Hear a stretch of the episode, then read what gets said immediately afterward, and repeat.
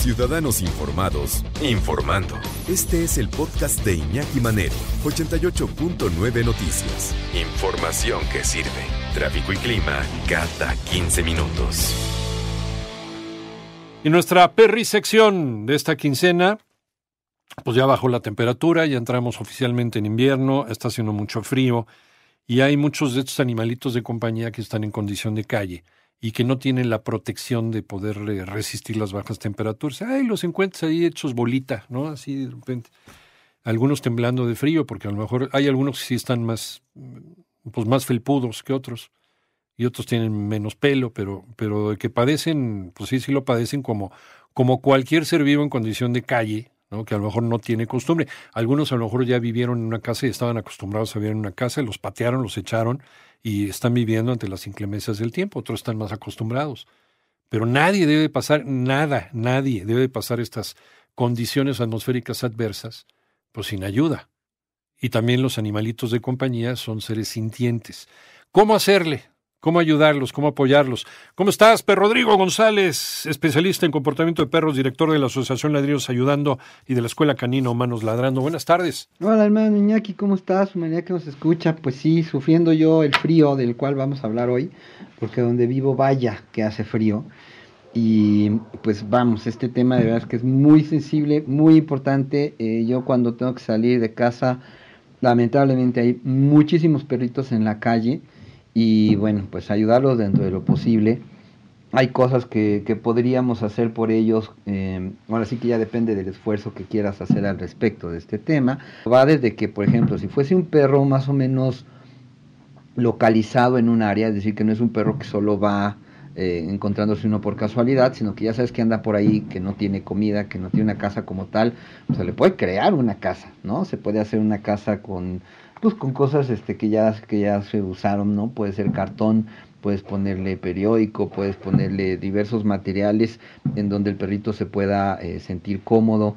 Claro, no es tan simple ni hay una garantía de que el animalito adopte el área, pero a veces pues sí, las circunstancias los llevan a actuar de manera instintiva y que se meta ahí si es un perrito que medianamente conocemos, al que hemos posiblemente alimentado antes, entonces puede que confíe un poco más en nosotros y cuando hagamos esta casita le ayude. A veces podríamos plantear poner un suéter, pero tendría que ser en una mm, circunstancia en la que no esté lloviendo, porque si tú le pones un suéter y se moja, pues pasa peor. Pero sí puedes, ¿no? Donarle un suéter de tu perrito o comprar uno, ¿por qué no?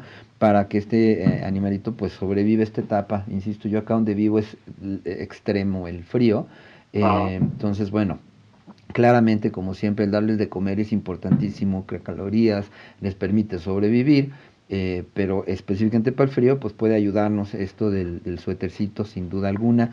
Hay que pensar también eh, en actividades, por ejemplo, con nuestros perros en casa, que a veces no todo es poner suéteres, es como, pues como uno, si haces una cierta actividad, hace que el cuerpo entre en calor y eso ayuda después ya a ponerle el suéter. A veces también puedes hacer una variación de ciertos alimentos, pero pues habría que eh, ver muy específicamente según lo que come tu perro para poder ayudar por ese lado, pero dentro de lo más básico, indudablemente un suétercito que tú puedas donarle a un perro de la calle ayuda muchísimo. Incluso agua en una temperatura apta porque como ellos también toman agua de lo donde encuentran, así como la comida, tú puedes llevar en una botellita algo de agua tibia, entonces darles esa agua porque si no también se enferman.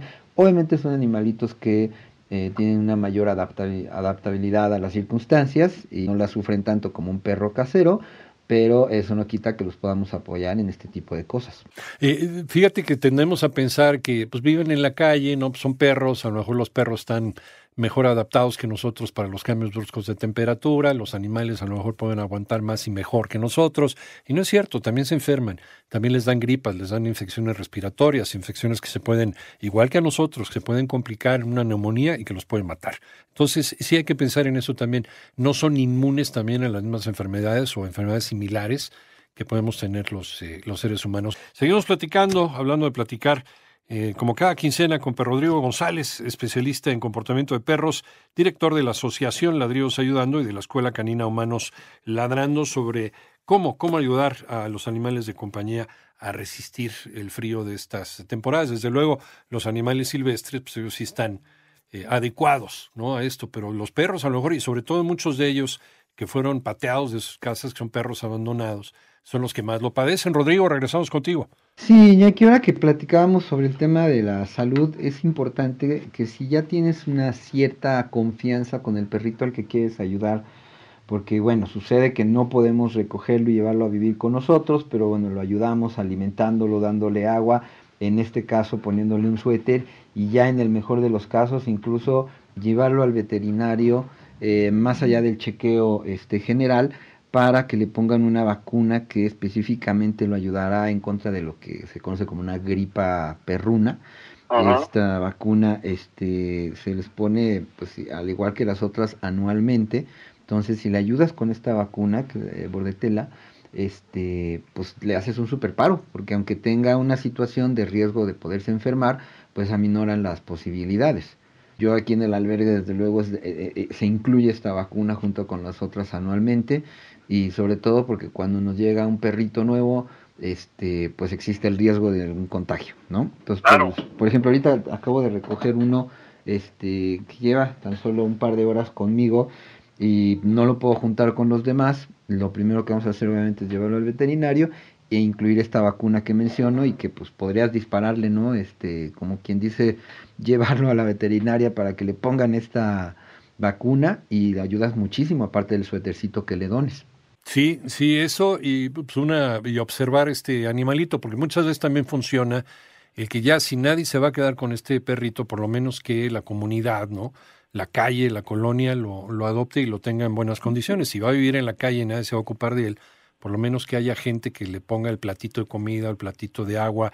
A ver, tu vecino del 5, pues te toca a lo mejor este, el, mocharte con la inyección, con la vacuna, y a ti, vecino del 7, pues te toca ponerle la comida esta semana, y a ti, este, vecino del 2, te toca limpiar las cacas del perro, ¿no? A lo mejor podría ser de manera comunal a estos solo vinitos el, el tenerlos bien, ¿no? Sí, bueno, y esto incluye hasta el tema de la educación, porque uno de los conflictos más terribles que tenemos con estos animalitos, dada su manera de vivir y costumbres, pues es que sean un problema para la, pues para la comunidad porque persigue la mota, porque eh, muerde a otros perros, etcétera. Entonces, claro, también si nos cooperamos, le compramos, le, le, pagamos a un especialista, trabajamos en equipo y hacemos que este animalito esté estable también emocionalmente y no sea un problema. Pero pues, regresando a, a, a esta cuestión de las temperaturas, dentro de esta misma, dentro de este mismo compromiso que podemos crear, está el que juguemos también con ellos, porque obviamente, eso es lo que había mencionado anteriormente, si tú creas una actividad en el cuerpo, entonces este, ya se da un calor natural.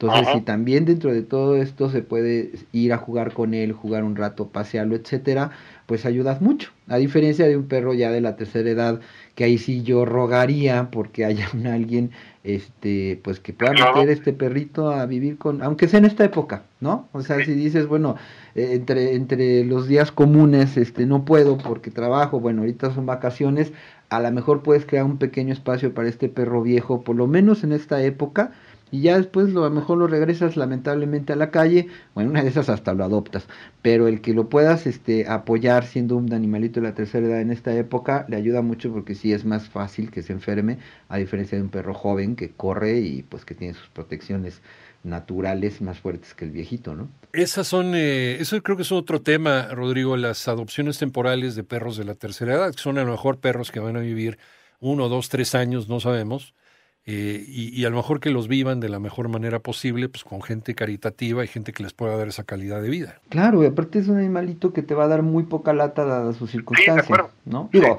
claramente también tiene problemas de la tercera edad como uno, y ahí entra el problema de que, bueno, ahora me exige mucho más gastos por su estado de salud, pero insisto, es una cuestión de concientizarnos.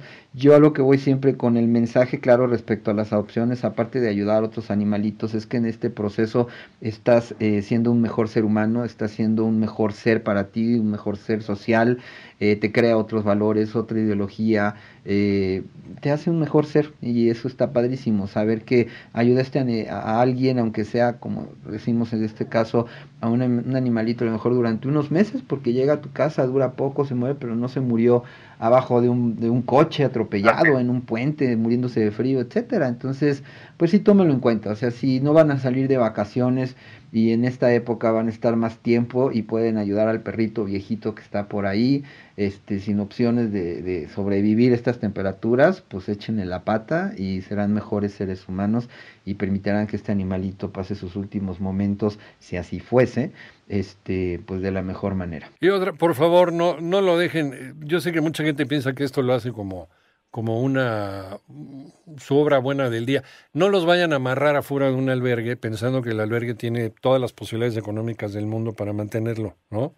Porque eso es lo que les pasa a ustedes todos los días. Este, Rodrigo, que ya también sería tema de otra conversación. Pregunten primero si se puede recibir. Y, y es más, si quieren llevar un albergue a uno de estos perritos, a lo mejor pues, podrían mocharse con una lana para la manutención de este perrito en lo que el perrito está en este albergue y consigue alguien que lo pueda que lo pueda mantener, pero no lo vayan a amarrar y lo vayan a dejar. ¿no? También no hay que ser... Eso también es parte de la crueldad. Uno piensa que está haciendo una buena obra, pues parte de la crueldad, porque además ese albergue a lo mejor no tiene ya las capacidades económicas para mantener un perro más. Entonces no sabemos. Y otro también, ya aprovechando el tema de que ya estamos en, en vísperas de Navidad, por favor, no son juguetes, no son objetos no son regalos, son seres vivos y es un compromiso para toda la vida. Rodrigo, muchísimas gracias, como siempre.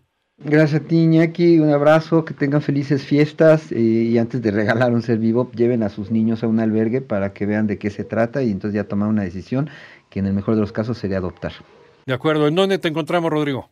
Estoy en YouTube como Perrisección 2 y en Instagram y Facebook como Ladridos Ayudando 2 y Humanos Ladrando. Un abrazo para ti, para toda la manada. Gracias, Rodrigo. Las ranas, saludos. Guaf, miau. Rodrigo González, especialista en comportamiento de perros, director de la Asociación Ladridos Ayudando y de la Escuela Canina Humanos Ladrando. With lucky landslots, you can get lucky just about anywhere. Dearly beloved, we are gathered here today to. Has anyone seen the bride and groom? Sorry, sorry, we're here. We were getting lucky in the limo and we lost track of time. No, Lucky Land Casino, with cash prizes that add up quicker than a guest registry. In that case, I pronounce you lucky. Play for free at LuckyLandSlots.com. Daily bonuses are waiting. No purchase necessary. Void where prohibited by law. 18 plus. Terms and conditions apply. See website for details.